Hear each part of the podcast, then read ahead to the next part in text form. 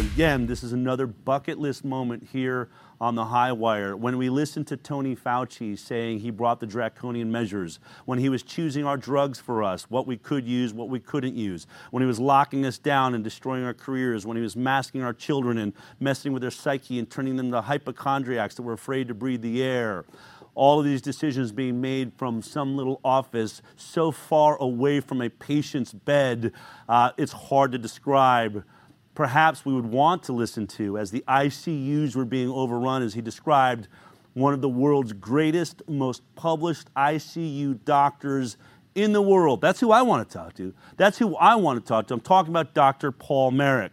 He was in the middle of it. We've heard from uh, the legal team that's fighting for the patients that were unable to get the care that they wanted. How about the doctors that wanted to give the care that could save lives and they were thwarted by what? A government?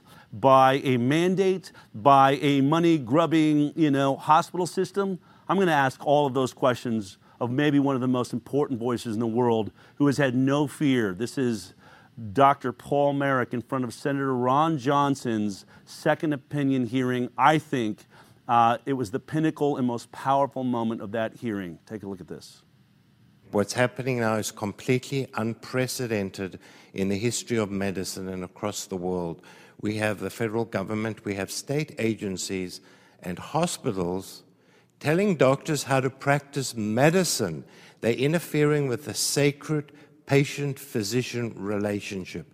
They are telling doctors to be doctors. So I can tell you what happened to me. So I was using our protocol to treat critically ill patients in the ICU with a whole host of repurposed drugs. I then, this is a memo. This is a memo sent to the entire healthcare system, but they targeted me personally. And what did this memo say? This said, I can use remdesivir, and then I will quote. There was an added section do not endorse section, which includes medications that may cause harm and efficacy is not supported in peer reviewed published RCTs. These medications will not be verified or dispensed for the prevention or treatment of COVID. This list includes ivermectin, bicalutamide, etoposide, fluvoxamine, dutasteride, and finasteride. And then just to stick it to me, they added ascorbic acid. Otherwise known as system was effectively Vitamins. preventing me treating my patients according to my best clinical judgment. And then how did this progress? I objected. So the first week I was in the ICU, I didn't know what to do. What was I to do? My hands were tied. As a clinician, for the first time in my entire career, I could not be a doctor. I could not treat patients the way I had to be to treat patients. I had seven COVID patients, including a 31 year old woman. I was not allowed to treat these people. I had to stand by idly. I had to stand by idly watching these people die. I then tried to sue the system. And you know what they did? They did something called peer sham review. It is a disgusting and evil concept.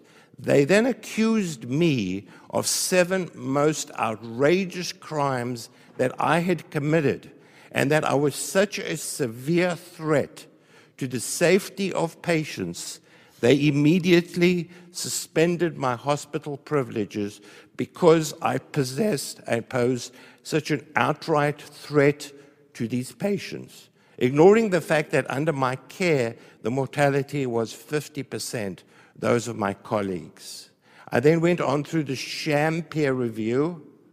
I went to a kangaroo court where they continued this, and the end result was I lost my hospital privilege and was reported to the National Practitioner Data Bank. So here I was standing up for patients' rights, and this hospital, this evil hospital, ended my medical career.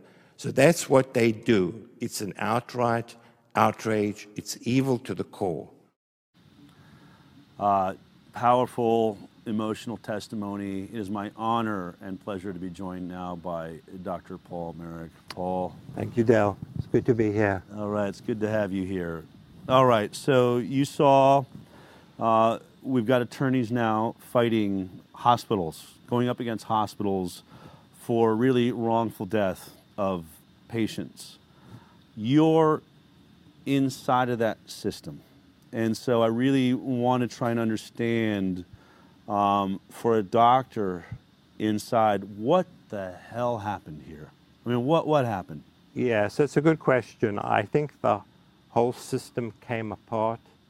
That basically the ability of doctors to do what doctors do is practice bedside medicine at the bedside with their best clinical judgment. That was completely usurped. Basically, you were forced to be a follower. You had to follow the narrative. You had to follow the NIH guidelines. You had to follow the hospital policy. And, you know, traditionally doctors look at their patients, they interact with their patients, and they decide on what's the best medication for their patient. Mm-hmm. It's very specific and it's very personalized because no patient is the same. They did not want that. They wanted standard cookie book NIH guidelines. And you touched on this this morning. So when you are hospitalized, the treatment is clear. It's absolutely clear, and you will not deviate. You will get remdesivir, although we know remdesivir increases your risk of failure, renal failure 20 fold. And what did, they didn't say it increases your risk of death. You will get remdesivir and low dose dexamethasone. If you have the audacity like I was trying to do, be a real doctor using FDA approved off label drugs that have been proven, proven to be of benefit in COVID. Basically, what I was done is I was shut out. The hospital, this is Sentara Norfolk Hospital, had a hospital system wide policy prohibiting me, prohibiting me from practicing medicine and from treating my patients the way I thought best and forcing me to use remdesivir. And obviously I couldn't deal with it because that, that's, it led to murder. And that's not what doctors are there for. Right. They're there to advocate for their patients, do what's best for their patients. And so unfortunately, that system is completely broken. That um, we have the NIH, the CDC, the federal government dictating how doctors practice medicine. We see this with the vaccine, we see this with remdesivir, we see this with banning early effective treatment.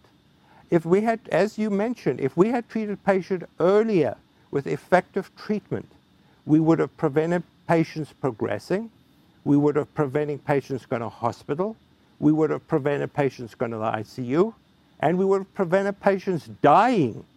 But that went against the narrative. The narrative was a, a shot in every arm, and remdesivir. And because of this outrage, it's a moral and ethical and medical and humanitarian outrage. Hundreds of thousands, if not millions, of patients have died in this country. And as you, you're correct, this farce was led by Fauci.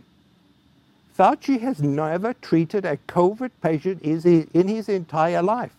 He has become the, the world speaker on the treatment of COVID yet he's never treated a patient himself.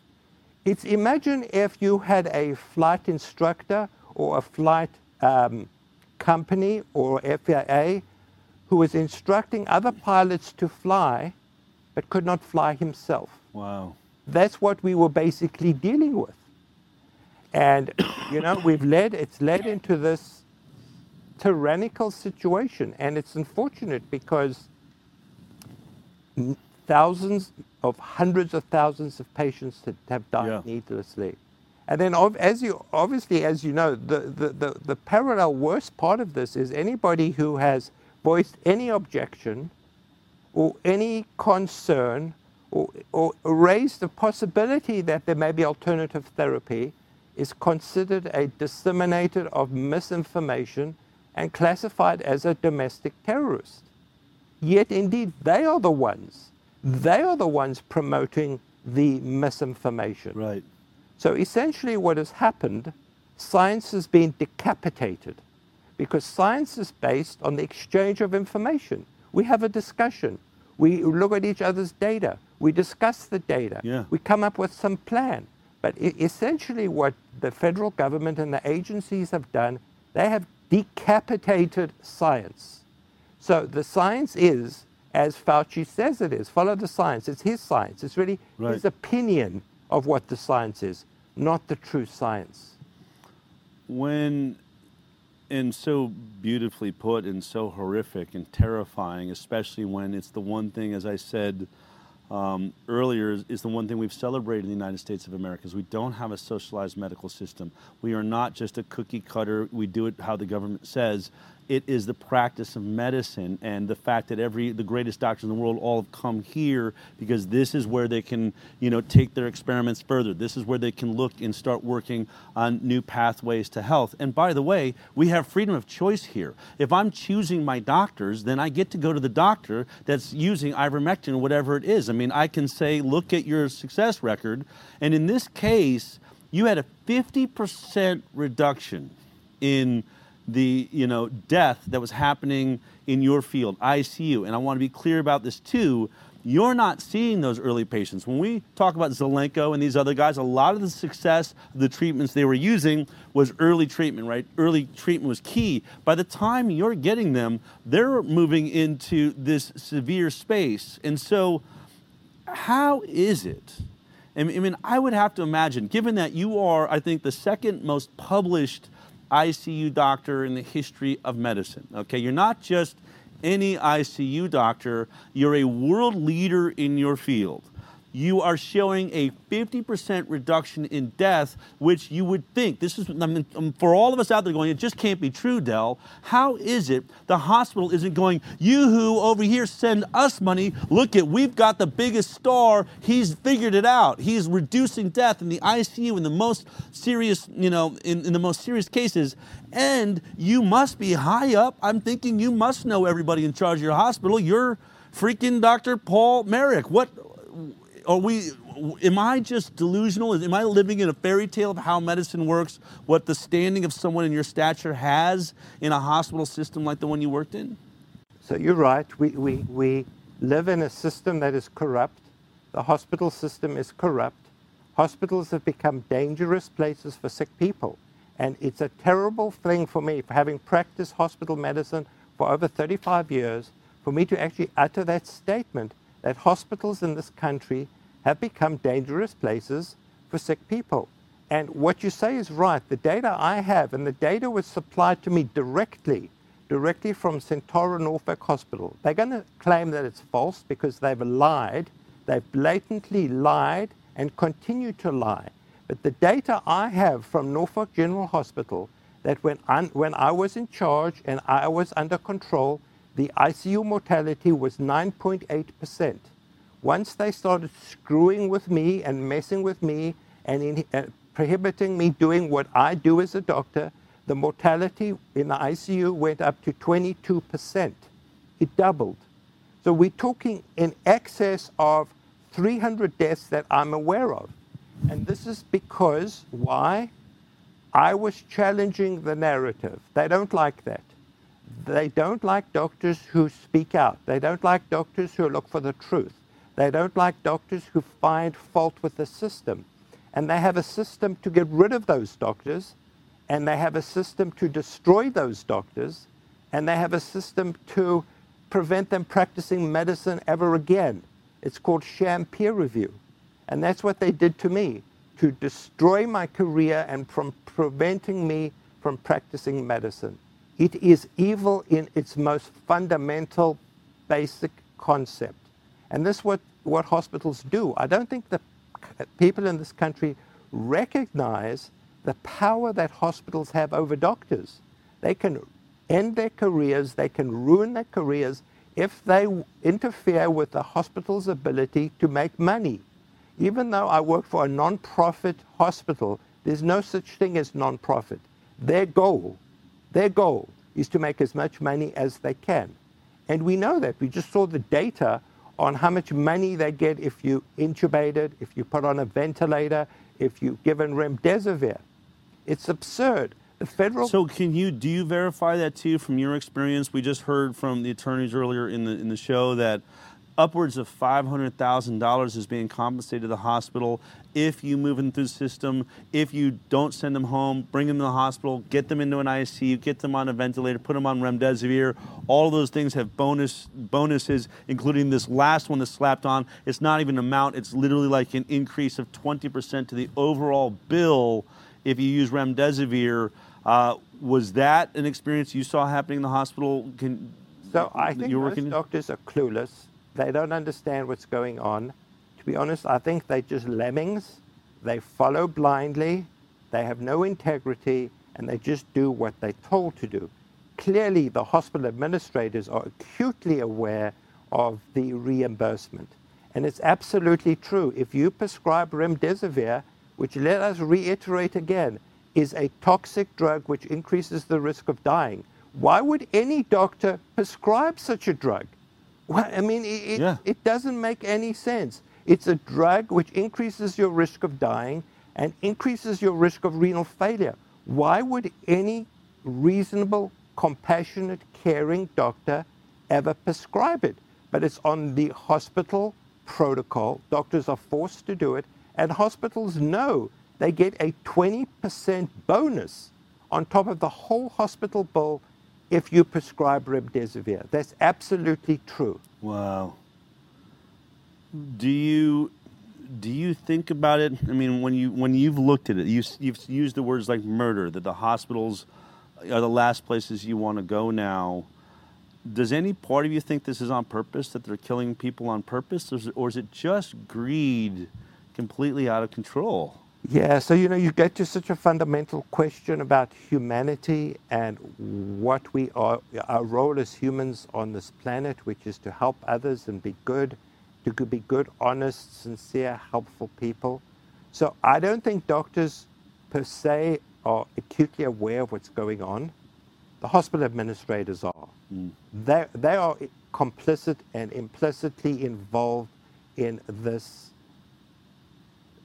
I don't know what to call it. It's, it's, it's, it's a program to kill people, not help people.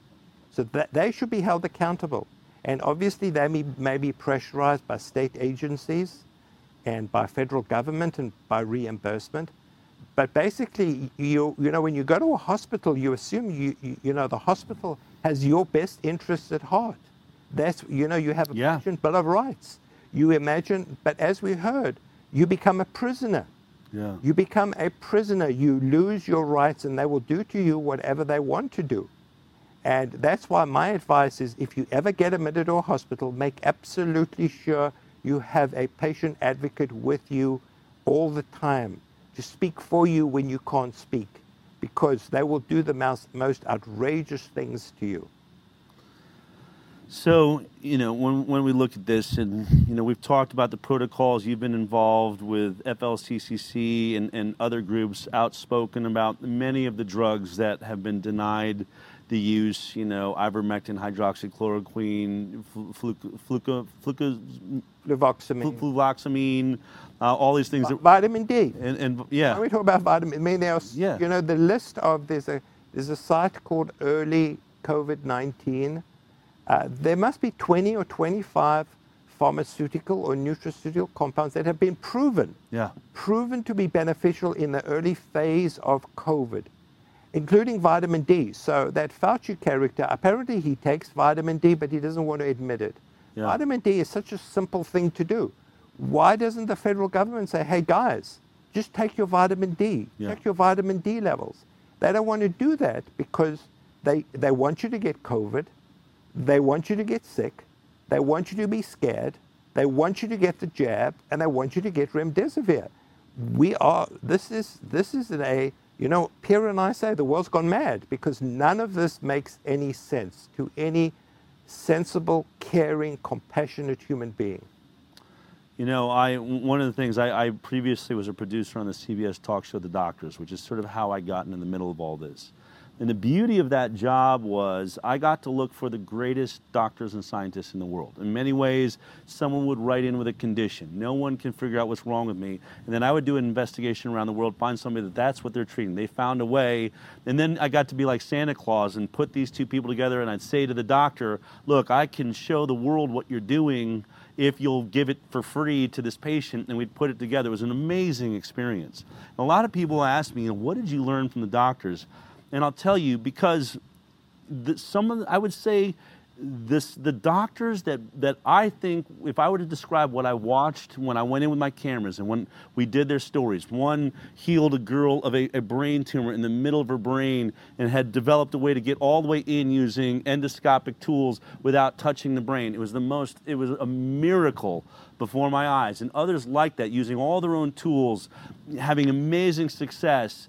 What I discovered was every time I found myself saying, This is like a Jedi in medicine. This is somebody that is off the charts. If I ever have an issue, this is who I'd go to almost every single time that particular doctor was under threat for his license. And not because any patient was against him, but his own peers were writing in and saying, I won't work in the same, you know, uh, OR uh, that, that that doctor's using. I want him out of the hospital. I don't like how he's doing his medicine. It was crazy. I was like, what the heck does it matter what other doctors? I mean, when did they get to be a part of the process? His patients are being healed and, and her. And, and so I found that where we think, and this is the thing that I think you're really bringing to light, I would say to people, you know what I learned from the doctors? Is that we think that the best ideas, we, we think of medicine and science as like this movie where the greatest, most talented ones that rise to the top and push the envelope, that everyone's like going into their OR to watch what they're doing and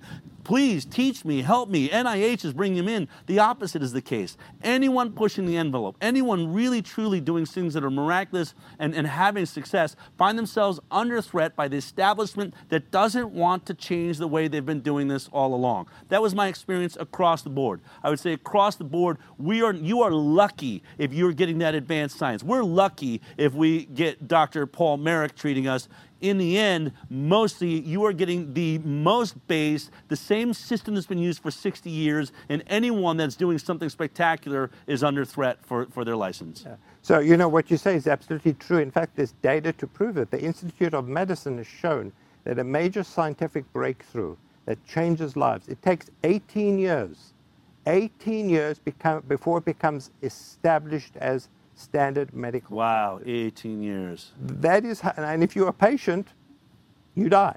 Right. Uh, the, the system is inflexible. It doesn't like people who want to challenge the system. It doesn't like innovators. They're seen as troublemakers and they need to be dismissed. And so, you know, it, it, for patients, you, you have to do research. You have to be empowered. You have to take your, your health into your own account. You cannot trust the medical system. Unfortunately, the healthcare system we un- function under now, you cannot trust it. You have to empower yourselves. You have to do research. You have to figure out what's best for you because the health system will give you false information. I mean, it's amazing as I listen to you to think, you know, how many years in the ICU have you spent? 30 years. 30 years, you know, obviously there was a time when you really believed in the system you were working in, right? When did that belief really shift yeah. for you? Was it just COVID? So you ask a really good question. So I always knew that there was corruption and that big pharma dominated the um, curriculum. And maybe I was very late for my eyes to be opened, but clearly COVID has shone a bright light, a bright light on the absolute corruption in medicine. And to be honest, it's, it's probably goes back 20 or 30 years. And, you know, I've realized now that almost everything I've been taught in medical school is wrong. Wow. I have to unlearn everything I've been taught because it's dominated by pharma and it's completely and utterly false and it's a fraud. I mean, most recently, I've been really interested in the statin cholesterol fraud. Mm-hmm. How many people in this country take statins because there's this mistaken belief, and it's a fraud, yeah. that cholesterol and saturated fat cause heart disease? That is a fraud. Yeah. And it's perpetrated by big pharma. because they want to sell you drugs that you take for the rest of your life. They're not interested in curing your disease. They're interested in prolonging your disease and your symptoms. We can say the same thing for SSRIs. We can say the same thing for diabetic medication, the same thing for proton pump inhibitors. Yeah. So I have had to unlearn everything I taught at, was taught at medical school because it's false and we have been corrupted. And unfortunately, most doctors just don't want to see this. I, I don't think they, and it's, it's, a, it's a really interesting question. Why don't they see the corruption? Why don't they see the false medicine that they're practicing? Maybe it's because they're too scared to admit what they've been doing for the last 20 years is wrong and they just follow. Maybe they're just not interested. Hmm. Maybe they're just too believing in the medical system. I used to believe in what I read in the medical journals. I used to believe the New England Journal of Medicine. I thought it came from heaven, it was the absolute truth. I now know that it's false, it's fabricated, it's fraudulent. I mean, even look at the remdesivir study published in New England Journal, we know that they committed scientific misconduct. In that remdesivir study, you may not know this. No. They changed the endpoint. They, what they did, Tony Fauci didn't say this in the White House, they unblinded the study halfway. It was not going to reach the predetermined endpoints.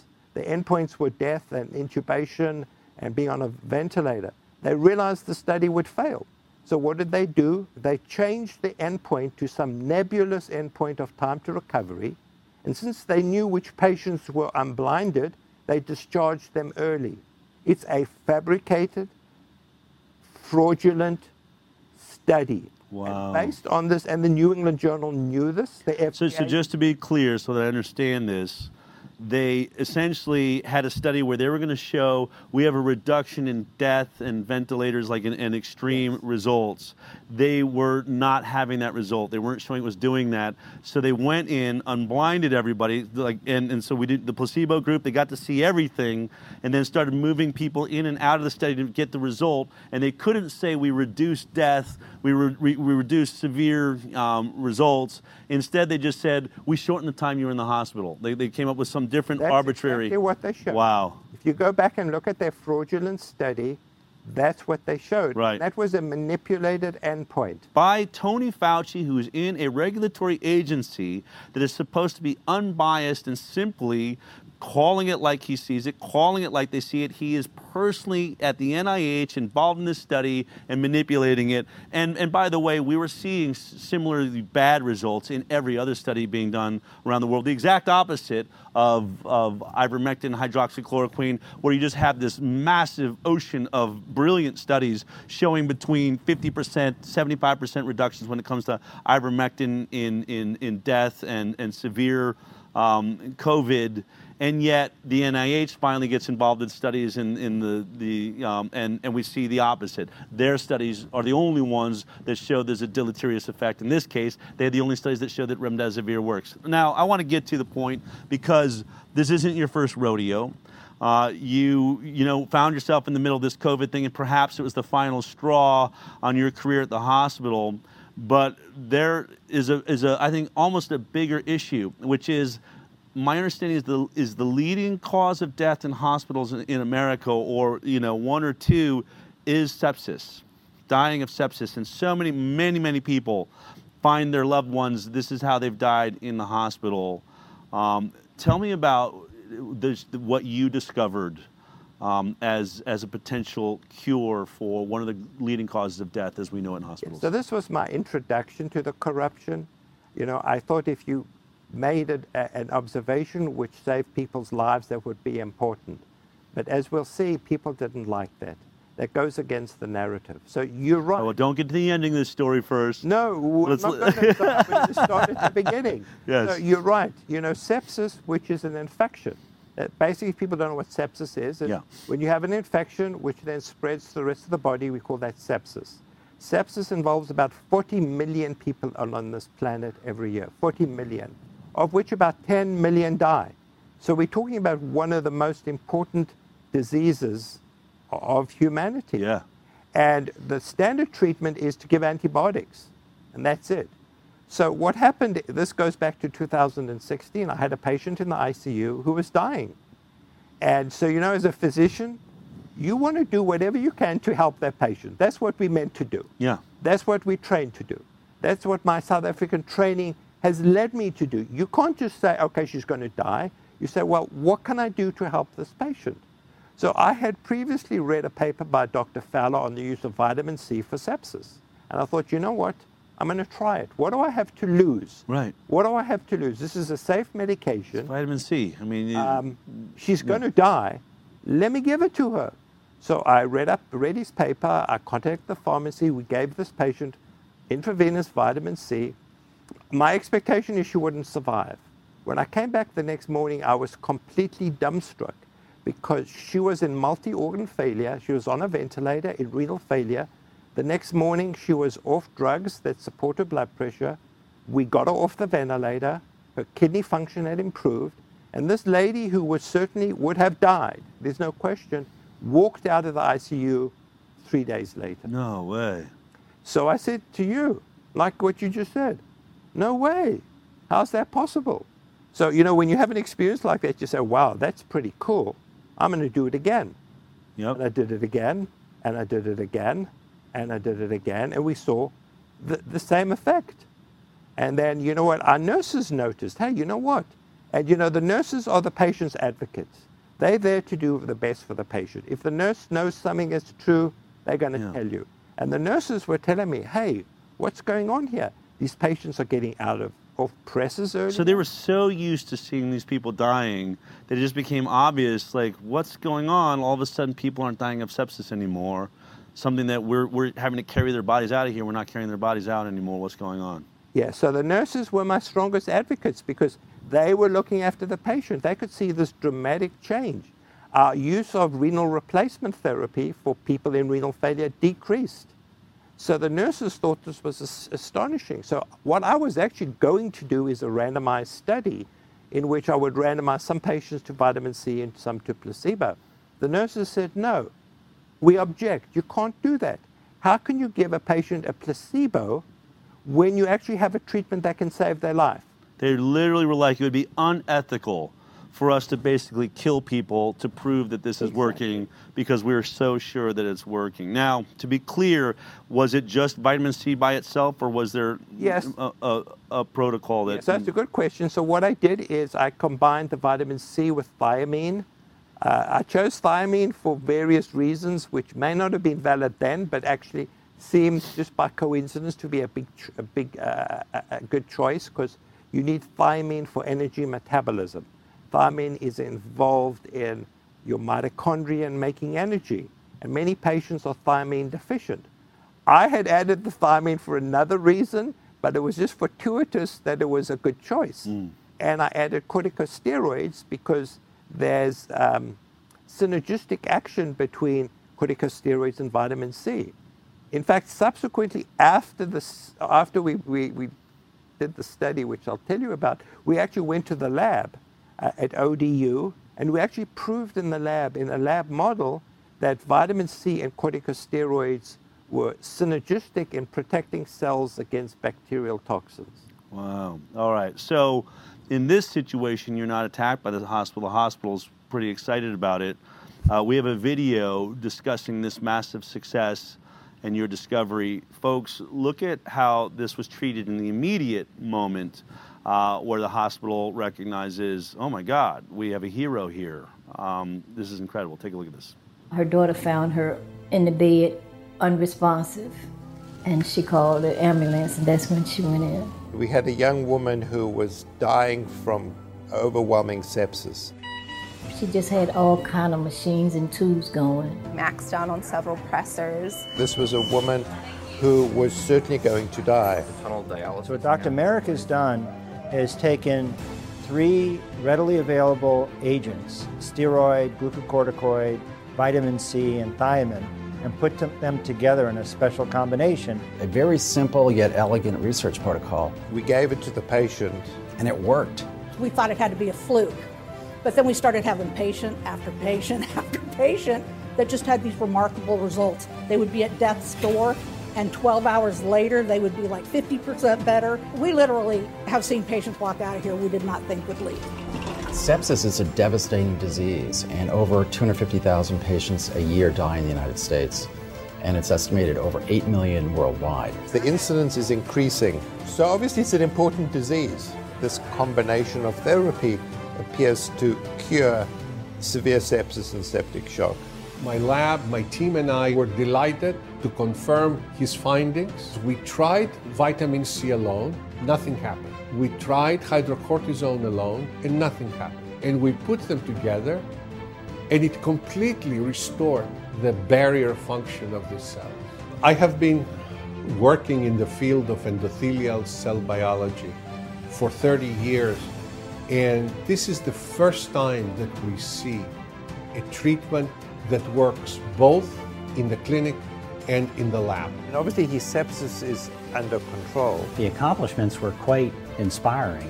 Uh, significant decrease in the length of stay, significant improvement in reducing the mortality of those patients. Well, this data is preliminary data. It's, it's not been subject to a randomized controlled study. And yet, here at Norfolk General, it was deemed to be so effective with such little side effect that it was unethical not to offer this to patients here. We think it's extremely safe with really no adverse effects, and it has the potential to save thousands of lives. Whatever you did, it worked, because my baby's still here.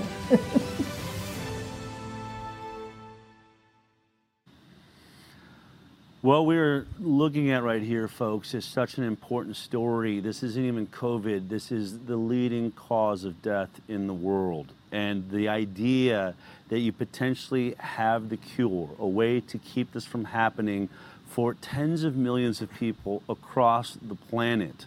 Uh, the leading cause of death in hospitals here in America, but Africa, India, it's incredible how many innocent people are dying here. You have a cure, and it's simple, it's cheap, it's available. And once again, I mean, we're, we're it, it, in some ways that we're getting too used to this story, but I want you to listen to this one. You know, tear back that leather that is around your heart right now and think about how messed up this system is as we get deeper into this conversation. So, uh, Paul, when we talk about this protocol, there's a lot of people, as we know, one of the leading cause, if not the leading cause of death in hospitals. So for people who have a loved one that maybe are being rushed in the hospital, they find out that it is sepsis and they want to recommend to the doctor, what is, what is the actual protocol that they need to know? Yeah, so it's actually not complicated. I think the most important concept is early treatment. Okay. Because as we said, sepsis is very time sensitive and you don't want to delay. So what we recommend is that you start immediately in the ED emergency department. So if you think a patient is septic and you're going to give them antibiotics, then I would start them on the protocol. And if it turns out that they don't have sepsis, well, you've lost nothing. But if you've missed it, you've missed that window of opportunity. Okay. And I think that's really the message for doctors is that this is time sensitive. You don't need to do a whole host of special tests.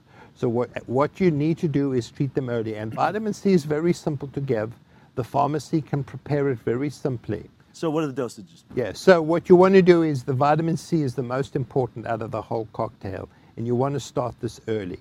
So you the, the dose is 1.5 grams of vitamin C. It has to be given intravenously in a little mini bag, you know, infused over 20 minutes. Okay. And so that they can start that in the emergency department or they can start that immediately in the ICU. Now, is that something every hospital has in its, like, is that around? Like, if, if I ask for vitamin C, the hospital has that? There's no reason that a hospital shouldn't have okay. intravenous vitamin C. It used to be used for intravenous nutrition, but now it's quite commonly used, and there's no reason a hospital can't get hold of intravenous vitamin C and have it on their formulary. Okay. And so they should have it available. They should have it in the emergency department. So it's timely administration is really important. One of the unanswered questions is that if treatment is delayed, do you need a higher dose? Mm-hmm. And that question I really can't answer. We need to do more studies. But I, what I can tell you is that if it's, you know, if patients come in early and they're treated early when they come to the emergency department, 1.5 grams every six hours is what works. And then okay. we combine that with thiamine, 200 milligrams intravenously every, every 12 hours. And the thiamine, I originally added it because I thought it would limit so-called toxicity of vitamin C, mm-hmm. but that was somewhat erroneous. And uh, thiamine is very good for sepsis. Okay. And then the, the third piece is hydrocortisone. This is a corticosteroid which is often used for sepsis. It downregulates the inflammation. It works very well with vitamin C, and so the dose is 50 milligrams every six hours. So this is not a complicated protocol. Okay. Um, so, you know, together with antibiotics. So, you know, you give early antibiotics, which is the key to treatment, together with early institution of this protocol.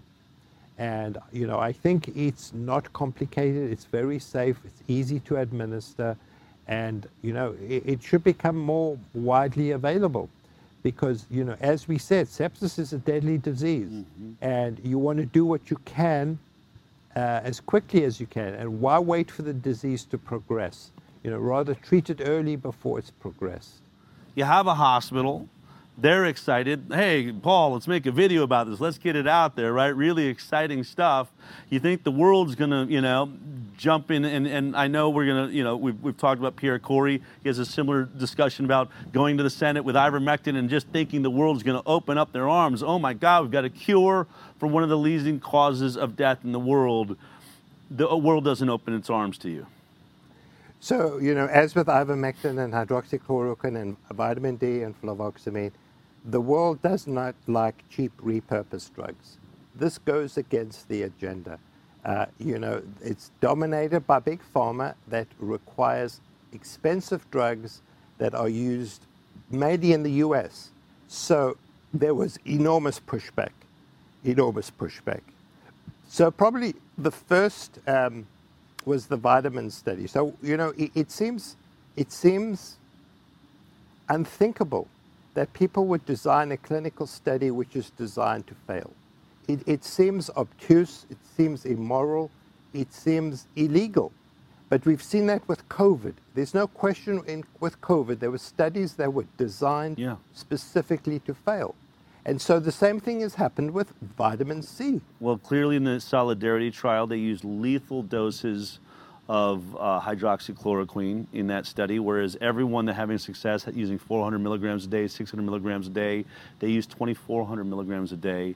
And in that situation, didn't call, you know, Vladimir Zelenko, didn't call you, didn't call Didier Raoult, who really, I think, sort of brought this hydroxychloroquine discussion uh, to the forefront. They just go with their own numbers and clearly set out to destroy the success of this product for whatever unknown agenda. And similarly, you're having these amazing results, and they decide to have a study. They call you on, on how to do it. So, no. So, the first one was the vitamins study, which was done in Australia. I was hopeful that it would be, I mean, I was convinced it would be positive because Australians are generally good doctors. And so, what actually happened is they did the study, and it was being presented in Belfast in 2020. And what they the organizers did is they invited me to give the editorial response to them presenting the paper. Mm. It was going to be published in JAMA. But what they did is they would not give me access to the paper. They would not give me the paper to analyze. So I had to give, do an editorial response to a study, but they would not give me the study. Um, this is JAMA and the organizers. I mean, this is called a scientific ambush. I mean, I didn't realize what was coming as I was going to ask you. So you're invited. Hey, Paul, we've got this great study we've done out of Australia, the vitamin study looking at the vitamin C protocol. We'd love for you to be there so you can make some comments about it. And you're thinking, great, this is finally getting traction, right? The, the world's going to see what I know to be true. Yeah, so I mean, I was convinced it would be positive. Firstly, why would they invite me? And if they did the study properly, which I thought they would have done, you know, it was going to be positive. So you know, it's at this time that I, you know, Pierre and I got together. You know, I had never met Pierre before. Pierre Kory, we're Pierre talking Kory, about. Yep. You know, so this is how our history in dealing with this corruption goes back. So Pierre had been using vitamin C. He had communicated with me, and he had great success with vitamin C. So he was excited that vitamins was being presented. Yeah. So he actually came with me to Belfast. It was the first time I actually met Pierre. Wow. I was in Belfast and then the bottom fell out of the tank. Okay, so hold on one second because we have a video of, of this event I want to play. At what point do you know by the time you get there and you're going to be up on the stage, prior to being up on the stage there, did it become clear to you that this was a this is a hit piece that this this study so they'd handed to you what 24 hours so ahead of time the day before which is like 16 hours before i was actually meant to present they gave me a copy of the paper to present it in JAMA. I mean, in terms about being unprofessional, being it, it, basically was a scientific and academic ambush. I mean, you just don't treat people that way. And obviously, the paper was negative, and it was clear why it was negative, and it was clear why they wanted to hide it from me. But they didn't give me, um, you know, enough time to prepare a response. So obviously, I was angry and Pierre was angry. All right. And I think that's what consolidated our great friendship. Okay, we'll get into that in a second. Folks, what you're about to watch, I want to just put this into some context. You have, again, we've, we have told this story before here, and if this is your first time watching The High Wire, go back and watch other interviews with Pierre Kory and Robert Malone and, and multiple other Geert Van den Bossche you're going to see a recurring theme here, but I want you to step into your humanity here because this is an amazing story. You have Dr. Paul Marik has found this brilliant cure for sepsis, so effective no nurse will even allow him to do a randomized control trial inside of their hospital because they're not going to be witness to unethical murder. That is the success level. You just saw one of the the you know lab uh, technicians saying, I'd never seen anything like this. We were seeing it right before our eyes. This isn't a, a miracle, it's happening, it's real, it's science okay this you know he's trying to paul's trying to get the word out to the world we can save millions and millions of people he gets a call come on down paul we, we got another study a big study the randomized control study that your nurses were afraid to do because of their ethical issue and you get there 24 hours ahead of time you finally see that you have been set up. All the programs have your name on it. You're going to be on the stage, and you now know that I am going to be filleted. My, you know, greatest discovery. And forget about the personal side of this. Imagine how many lives are about to be lost. You remember the Andrew Hill, uh, you know, meeting that we saw with Tess Lawrie. This is one of those moments. And you can see the body language when we just show you. This is just a few of the excerpts from this meeting Watch Dr. Marik Imagine yourself in this position as you're sitting on the stage knowing what's about to happen. Take a look at this. Welcome to the uh, next session of uh, Critical Care Reviews, where we're going to uh, again live stream across the world uh, the results of the vitamins trial. Um, we're honoured um, to have the results and we're also honoured to have Paul Marik here. And with that, I will um, hand over to uh, Tomoko Fujii, who's going to give us the results for the first time of the vitamins trial. Hydrocortisone was administered within nine hours, and vitamin C was administered within 12 hours after meeting the eligibility criteria of septic shock. So, primary outcome. In the control group, Time alive and free of vasopressor after day seven was 124.6 hours. In the intervention group, it was 122.1 hours. The median of all pair differences was minus 0.6 hours, and there was no statistically significant difference. When we adjusted for site and baseline balance, which was navigated by p-value less than 0.2, Again, there was no difference in the two groups. If, if we were to await further trials to perhaps support Dr. Marik's theory about this combination therapy, what do we do in the meantime? Do we use the trio as a just in case measure, as a measure of last resort, um, given that we haven't shown it has any survival benefit?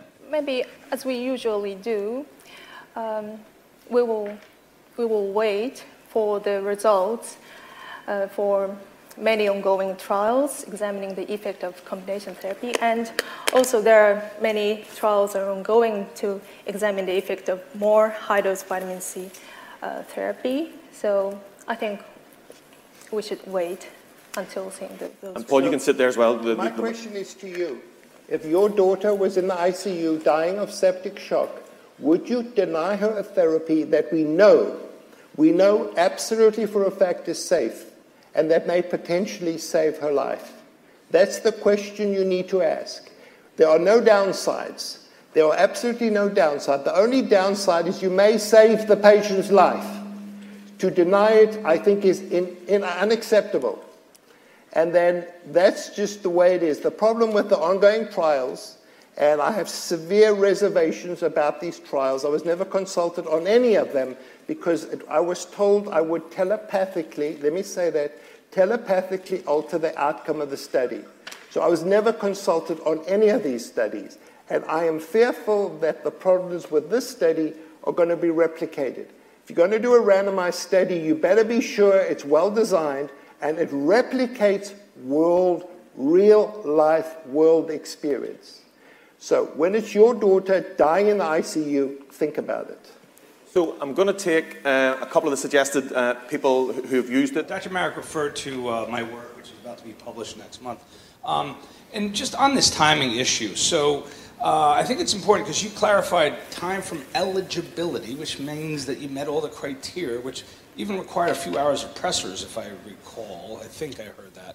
Um, you know, what we found in our data, because Paul referred to it, is that we saw no benefit after about 12 hours from presentation. So all of the benefit was early administration, and we measured it from ED triage time. So as soon as that patient came with some complaint that led to septic shock, that's where our clock started. And when I designed my trial, it, it never even occurred to me to include someone who would be as much as 24 hours. Because those are medians that you're presenting. So again, I, I, don't want to hop on the bandwagon here, but the timing is, is just, um, I'm a little confused. And so Dr. Marik presented that table showing all these other trials. And I want to commend this meeting. This is a great meeting, listening to trialists and hearing the conduct of clinical trials and the challenges and some of the nuances and some of the achievements. I mean, those trials that were presented yesterday, when you see how quickly they got to the intervention, it's remarkable. In Africa, African children, hundreds of patients, they're all treated within six hours.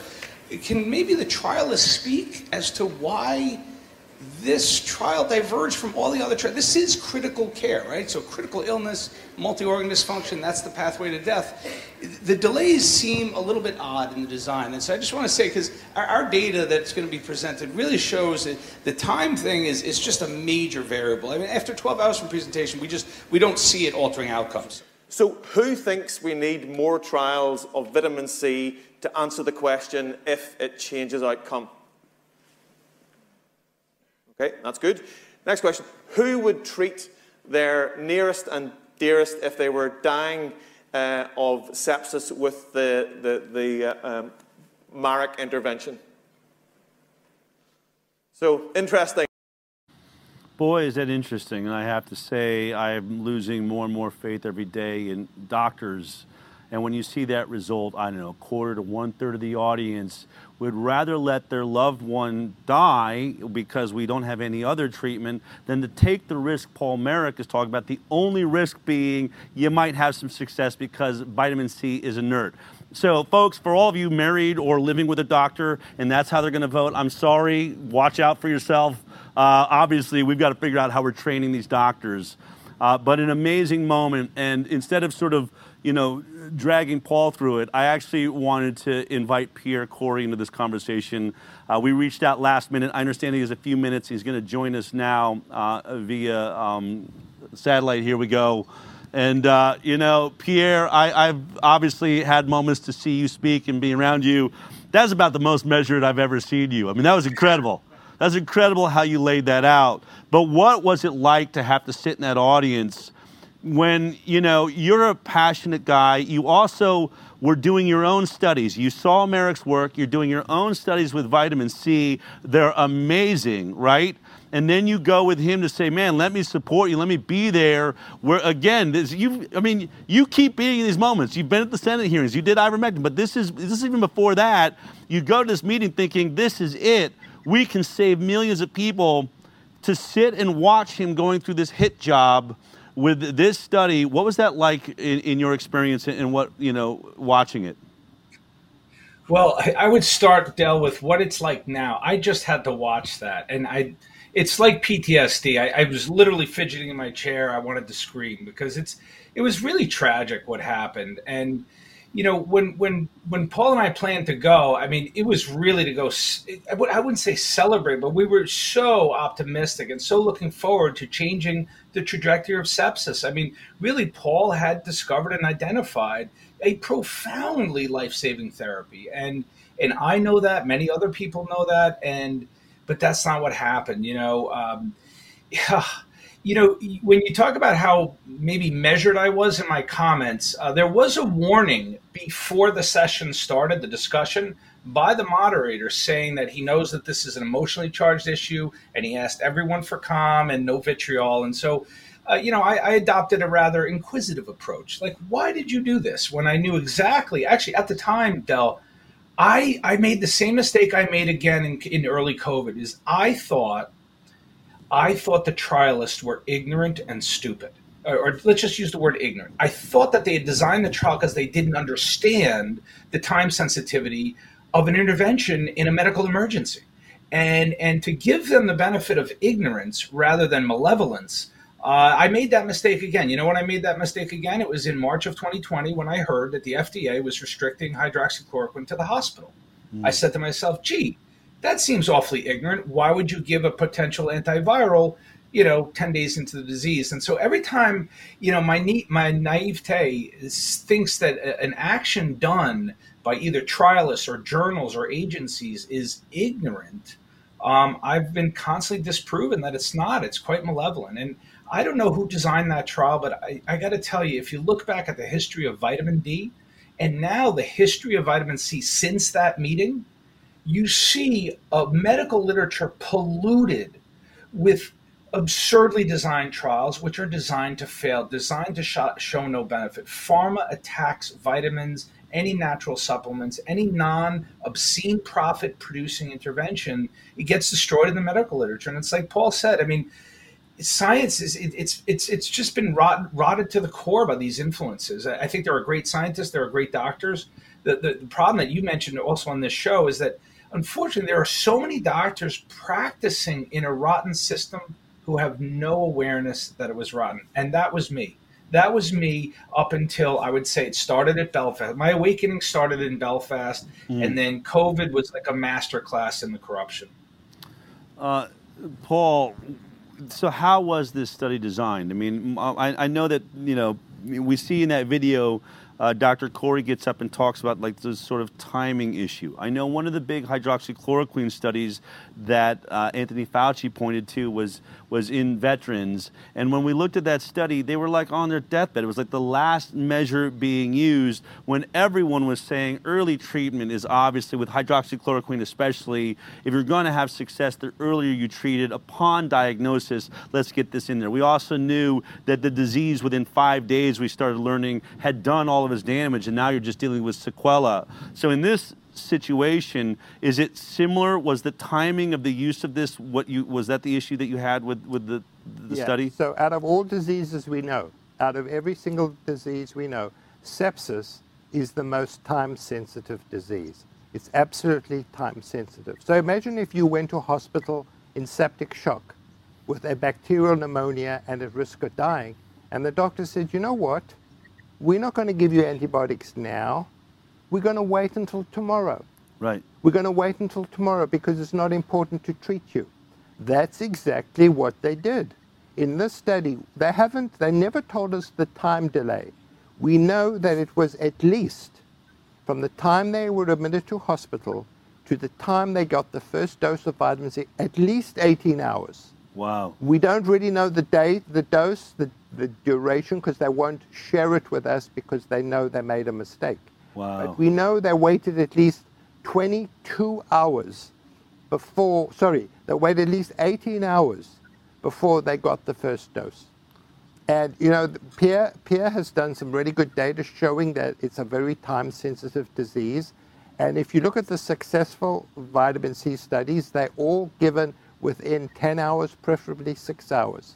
So, as Pierre said, whether this was just stupidity and bad thinking or was done on design, the study was destined to fail when I thought about this, and I've always thought of sepsis as like blood poisoning, like it's running throughout my body, I thought this would be the case of imagine your child is bit by a rattlesnake or a cobra, depending on where you live. You rush them to the hospital, and they say, you know what, we're doing a trial right now, and in our trial, we are not going to give the antidote for the toxic venom running through their veins right now that's infecting your blood, moving through your body for 18 hours. Like, no one would do that. So, when you explain this, I mean, that is what sepsis. Sepsis is moving so quickly. It's as though you are, you know, you're poisoned, right? You're, you're dying of toxic poisoning uh, systemically through the body. The idea that they're saying like 12 hours after, they're only going to begin looking at 12 hours, I think, after they've sort of diagnosed it. How, who knows how long it took to diagnose this?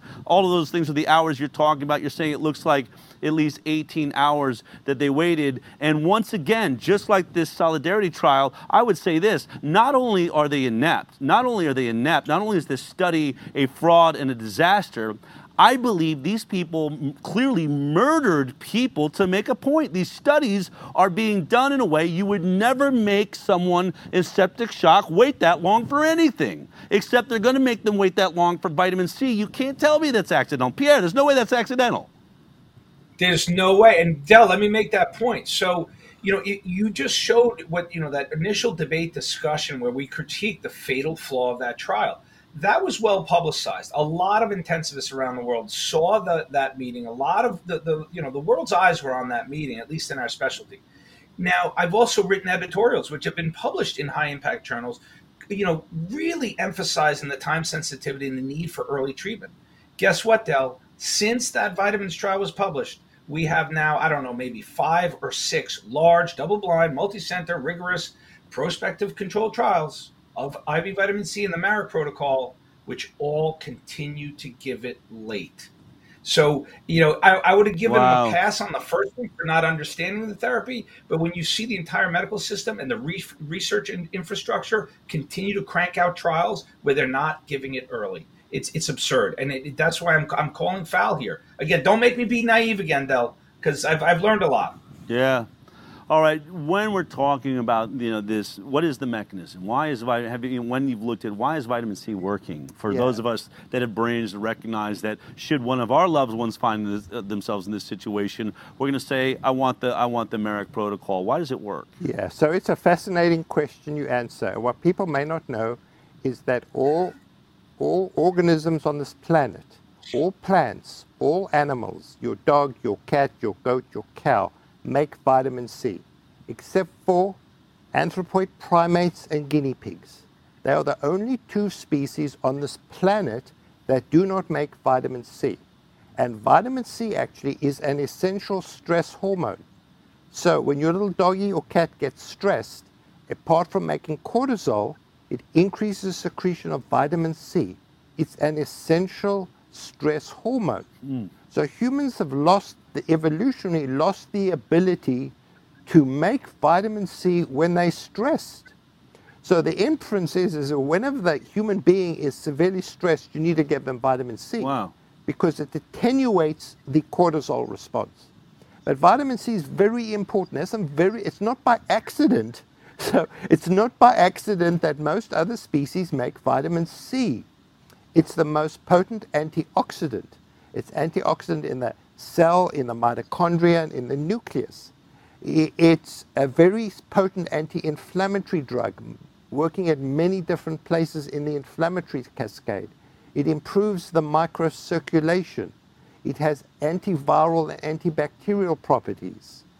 So um, it's very important for collagen synthesis, which is what makes tissue. So it has a whole host of very important biological properties. And that's why animals make it when they stress. That's why, you know, sepsis is less of a problem in, in animals because they make vitamin C. Mm. We've genetically lost the ability. We, we are mutants. We are vitamin C mutants that have lost the ability. And the obvious inference is that when you stress, take vitamin C. It's safe, it's effective, and it's what every other species d- does, particularly the stress of septic shock. It, it has so many biological properties. I mean, you know, Dr. Cotravas showed it in the lab. Yeah. I mean, he showed it in there, but there are multiple studies showing the protective effect of, of vitamin C. So it's not like this was some arbitrary thing that we invented that had no biological basis. This is a profound biological basis going back, you know, decades. Um, so, um, and Amazing. it's cheap. It's cheap. That's why they don't like it. Right. It's safe.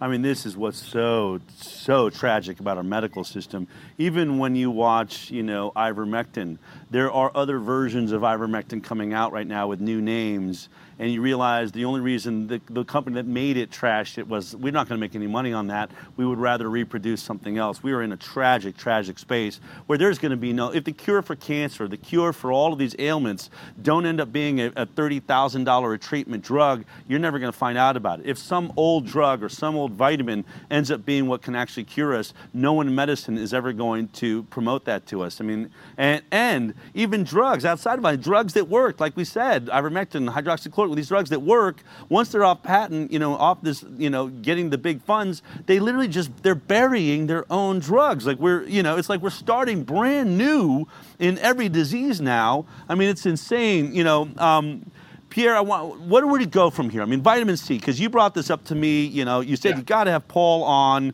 What do we do here? I mean, we are talking about the ability to save millions and millions of people's lives uh, are you know are, are, there any hospitals working with you to do the proper trials? Can you do the proper trials? What's what's got to happen here? Do we need funding? What, what's the answer? Yeah. So there has been at least a good faith attempt to study uh, vitamin C properly. In fact, you know what Paul talked about about being wanting to be consulted. He was consulted by by a group in Belgium, a very leading uh, intensivist, and they tried to do a trial where they assured that patients uh, who arrived in the emergency room got the therapy within six hours. But here's the trick about that. When you enroll people rapidly, what you find is that many of them were not sick enough. And so you need to study large numbers. And so they, they enrolled a whole bunch of people. But unfortunately, um, with critical care, there's kind of three categories of patients those that are going to do well anyway, those who are going to probably die anyway, no matter what you do. And then there's this middle where you can really affect a trajectory. And in that trial, they unfortunately enrolled a lot of people with mild disease. And so it didn't show as large impacts as we would have wanted.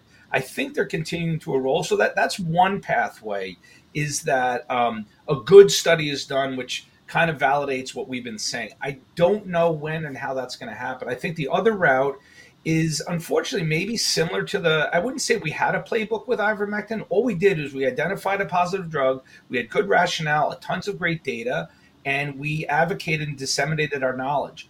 And I think you know at, we, we're going to want to do that same thing with vitamin C. I mean, we we do have tons of supportive data. You know, you just showed a slide of what are called meta-analyses. I think because of the weakness of the design of those trials, the impact that is measured, and it is shown to be uh, impactful in sepsis if you collect all the trials. I just think it's an underestimate of its true impact. And I think we're going to take the data we have, the rationale we have, our expertise, our experience. And I would also say, at least in some measure of society, the credibility that Paul and our group has gained uh, with what we got right in COVID. And I think hopefully we can take that credibility and and you know start uh, you know uh, the awareness of the critical importance of IV vitamin C. The problem, Del, is is the last thing I'm going to say is you know when people and you know tried to advocate to get treated with uh, you know repurposed drugs in COVID and went to the hospitals. I mean, it was a war. You know, there's a lot of uh, negative relationships between the, the, the care providers and the patients and their families, and we don't want it. We don't want to stir up um, negative feelings or, or destroy therapeutic relationships. But I do think it's going to be patients advocating for their own care and families mm. advocating for their loved ones. And they're going to be facing, just like in COVID, they're going to be facing a system doctor who's being taught that vitamin C is nonsense and that it doesn't work. They're going to be made ignorant on it. And and I, I, I again, I don't want these wars. I, I, I just want people to listen to people who have expertise, experience, and and, and, and to be willing to be teachable. And, and not, we're not finding that in the system, but we're going to keep trying. All right. Pierre, I want to thank you for taking the time. I know you're rushing around, got a lot going on. We're going to have you on very soon to talk about your new book, so I'm looking forward to that. And I'm going to finish up here with, with Dr. Marik talking about the incredible work FLCCC is doing uh, on treatments of long COVID and all that. I'm going to wrap that up here, but I know you got to run, so thank you for taking the time. Hey, Thanks, Del. Bye, Paul. No. Hey, there is a new vitamin C twist to the story. Yeah which uh, you may not know. So I, I, think you saw from the video clip the positive response from the nurses, yes, the CEO of the hospital, the dean. Um, so obviously things have changed with time. You know, I was forced to quit because I, they wouldn't let me practice medicine. Mm-hmm. So now those very people who were supporting me, those very people who saw the great success, those very people are accusing me of fabricating the data. Oh my God. Wow, so they're going to go against the only success they saw in the hospital. So they don't want to admit that I was right. They don't want to embrace that I was right. They see me as the enemy, and they will do whatever they can. They will do whatever they can to take me down. Wow. That, that is the, the vicious, evil system that we function under. I mean, the nurses spoke for themselves. Nurses don't lie. Yeah. And so what they're now saying is that those nurses were misleading, they were mistaken, that I was harming patients, because that's essentially what they're claiming, is that my claim that vitamin C improves the outcome of patients was false and fabricated. All right. Well, you know, obviously we have a lot of work to do to, to fix this system, but one of the things I want to just talk about you know now you know people that are watching the show they know they can request you know iv vitamin c the information's out there we'll make sure if you are on our newsletter you're going to get exactly you know uh, what what those would be in the papers that have been written. All of that. That's one of the beauties of what we're doing here. But lastly, you haven't stopped. You haven't given up. You haven't. You know, you may have left that hospital, but you and, and Pierre Kory and a team of great scientists and doctors have really been working on this repurpose in this repurposed medicine space. So I want to ask you because it's the biggest question we get, and one of the things that you know is we keep talking about all the problems with this vaccination. You know, this these long-term effects, all the problems long COVID COVID is an issue for people that got it, whether they're vaccinated or not. Uh, you've been looking at these issues. So, um, are there are there ways through? Are you finding some combinations of drugs and vitamins that are effective in these spaces? Yeah, absolutely. So, one of the greatest humanitarian crises, apart from sepsis, facing this planet is vaccine injury. Yeah. So, although the CDC and the NIH cannot find no signal of harm, you know, minimally we, we, we anticipate there may be 10 million, mm. 10 million vaccine injured people in this country. Wow. And we've spoken to many people. They are profoundly injured. Many of these have severe neurological injuries. So what we've been focusing on is we've been focused on how can we help these folks? Yes. Because the medical system has abandoned them. They're considered a disease that doesn't exist. Mm-hmm. They won't research it, and they will not certainly do studies on how to treat it. Right. So Pierre, myself, and our group have put together protocols to treat the vaccine injured and those with long COVID. And it is a treatable disease, let me okay. say this. Right. There's no disease known to man that you can't treat. You can treat it as best you can. Yep. Now, there's no, the, we're not saying we cure every patient, but we can certainly make them better. We can certainly make an attempt to cure them and to help them. So there are a whole host of therapies. So we have put together a post-vaccine treatment protocol called iRecover, mm-hmm. uh, and it has a number of components. And the most interesting, and it's somewhat fortuitous we came across this, is something called intermittent fasting. So intermittent fasting stimulates a process called autophagy, or as I like to say, autophagy. So the spike protein as you saw previously, gets into the cell. Yes. So the question is, how do you get rid of the spike? Yeah. So there's no magical detox or some magical formula. The only way you can get rid of this protein in the cell is for the cell to break it down itself. Okay. It's pretty obvious physiology. You have this foreign protein in the cell.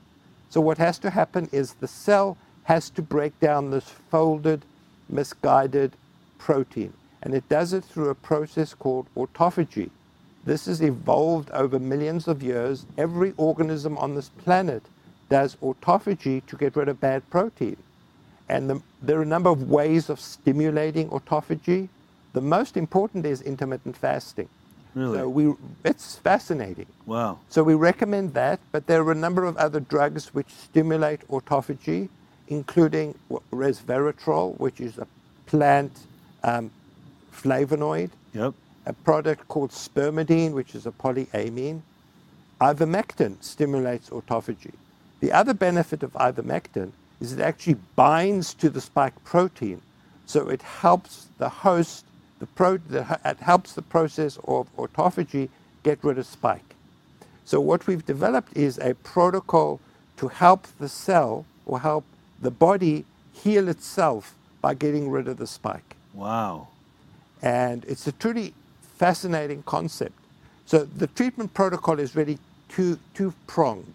The first is a method to get rid of spike, and the second is to add therapies which minimize the toxicity of the spike. Because spike's a bad piece of Yes. It does some really bad stuff. It does clotting, it does inflammation, it does uh, causes bad stuff to the brain. Mm-hmm. So the two-pronged approach is get rid of spike and minimize the impact the spike has on the body. Okay. So the caveat to that is not everyone who has been vaccinated is vaccine injured. Right. So we get this question a lot. Okay, you know, I took the vaccine, I shouldn't have done it, I have vaccine remorse. What can I do? So I say, well, if you're not symptomatic and you have no direct complications from the vaccine, just take a healthy diet, adopt a healthy lifestyle, exercise, take a good diet, and just count your odds as being lucky. Yeah. Played Russian roulette and you won. So, uh, so most people can, are, are okay. Okay. If you're vaccine injured, I think it's very important you look at these protocols and you proactively do whatever you can to minimize the impact of spike. Spike is probably the most toxic protein we know. Wow. And you need to do whatever you can to help your body get rid of spike. When it, it so and the treatment of long COVID from a natural infection versus vaccinated, is it the same protocol? So it's similar. So we know that people who have long COVID continue to have spike. So there's some very good studies done by Dr. Patterson. They looked at white cells and they found that people with long COVID, up to 16 months after long COVID, still have spike protein in their white cells. Mm. The same thing happens with the vaccine, is that for some reason, and the spike is very devious because the way it does is, is the, the host can't get rid of spike. So the spike circulates in your cells and continues to do all its badness. So what you have to do is get rid of the spike. So there are some overlaps between long COVID and vaccine injured uh, because it's due to spike. But we find that neurological injuries are a major problem with vaccine injured patients. Much greater preponderance of neuro injuries with vaccine injured as opposed to long COVID. Now, both of these protocols are on your website? Yes, so both are on the website. It's called I Recover Vaccine, I Recover Long COVID. Okay, here you are, you're looking at it, folks. Uh, so many of you have been asking, here it is. If you want something you can do, whether you've been vaccinated or maybe you're suffering from long COVID, obviously, you know, um, you know, these are going to be varying results. We're not here, you know, saying there's some miracle cure, but I would say under the circumstances, you know, you should really step into this. You guys are really thoughtful in looking at ways to handle this. Um, yeah, so what I need yeah. to say, patients need to empower themselves. Yes. Because they're not going to get this information from their doctor. Right. Because the doctors don't believe this. They think most of these patients are just faking it. Wow. They don't understand it. But we do have a glimmer of hope, uh, and I'm really excited because FLCCC is putting on an educational conference in Florida next month. Great. It's a medical conference to teach physicians and healthcare providers how to deal with spike-related disease. It's, it's, it's unique in its kind because it's a topic that the medical community wants to ignore. Yes. They do not want to tell doctors how to treat the disease because they don't think it exists. So we've put together a host of experts, and we have, you know, 10 lectures, 11 lectures, and we're actually now offering continuing medical education credits. So, you know, we're really excited about this because I think, you know, we need clinicians in this country and across the world to understand that this is a real disease. These people are really suffering. They need to be helped and they need the resources and the support to treat them. It's fantastic. I mean, so many people could just be crushed and, you know, left sitting in a rocking chair in their house somewhere after all you've been through multiple times, you know, through the gauntlet, a, a leader in your field and still leading. Um, obviously, there's so many things we could talk about today, but I want to just thank you for taking this time and and, and and helping us realize that there are brilliant people in medicine, and hopefully many of them watch this show.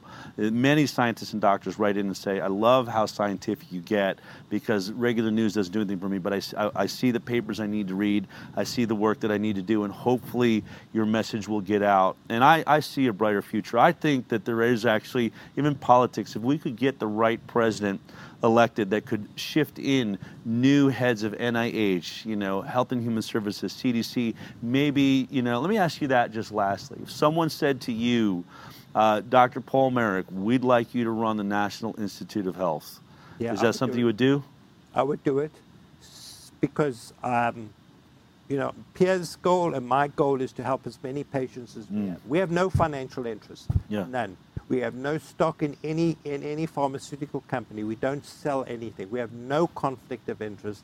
And our goal, I mean, we, we landed, this was not our intention.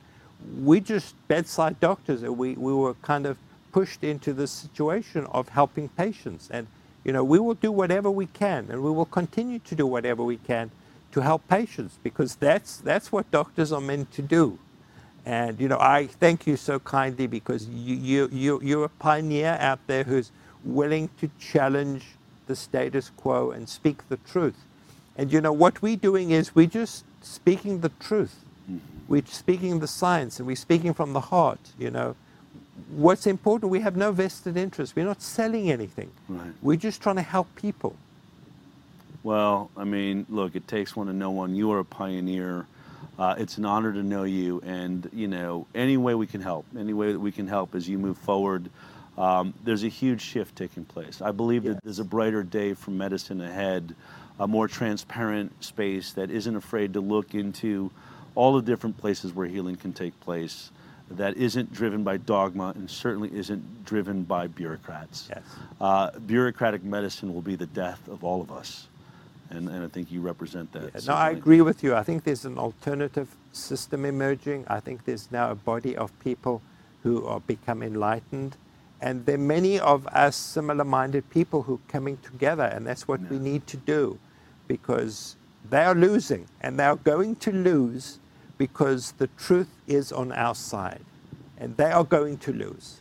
So people need to decide which side you want to be on, the losing side or the winning side. Amen to that. Dr. Paul Marik, thank you so much for joining us today. It's such a pleasure. Thank you. Thank you.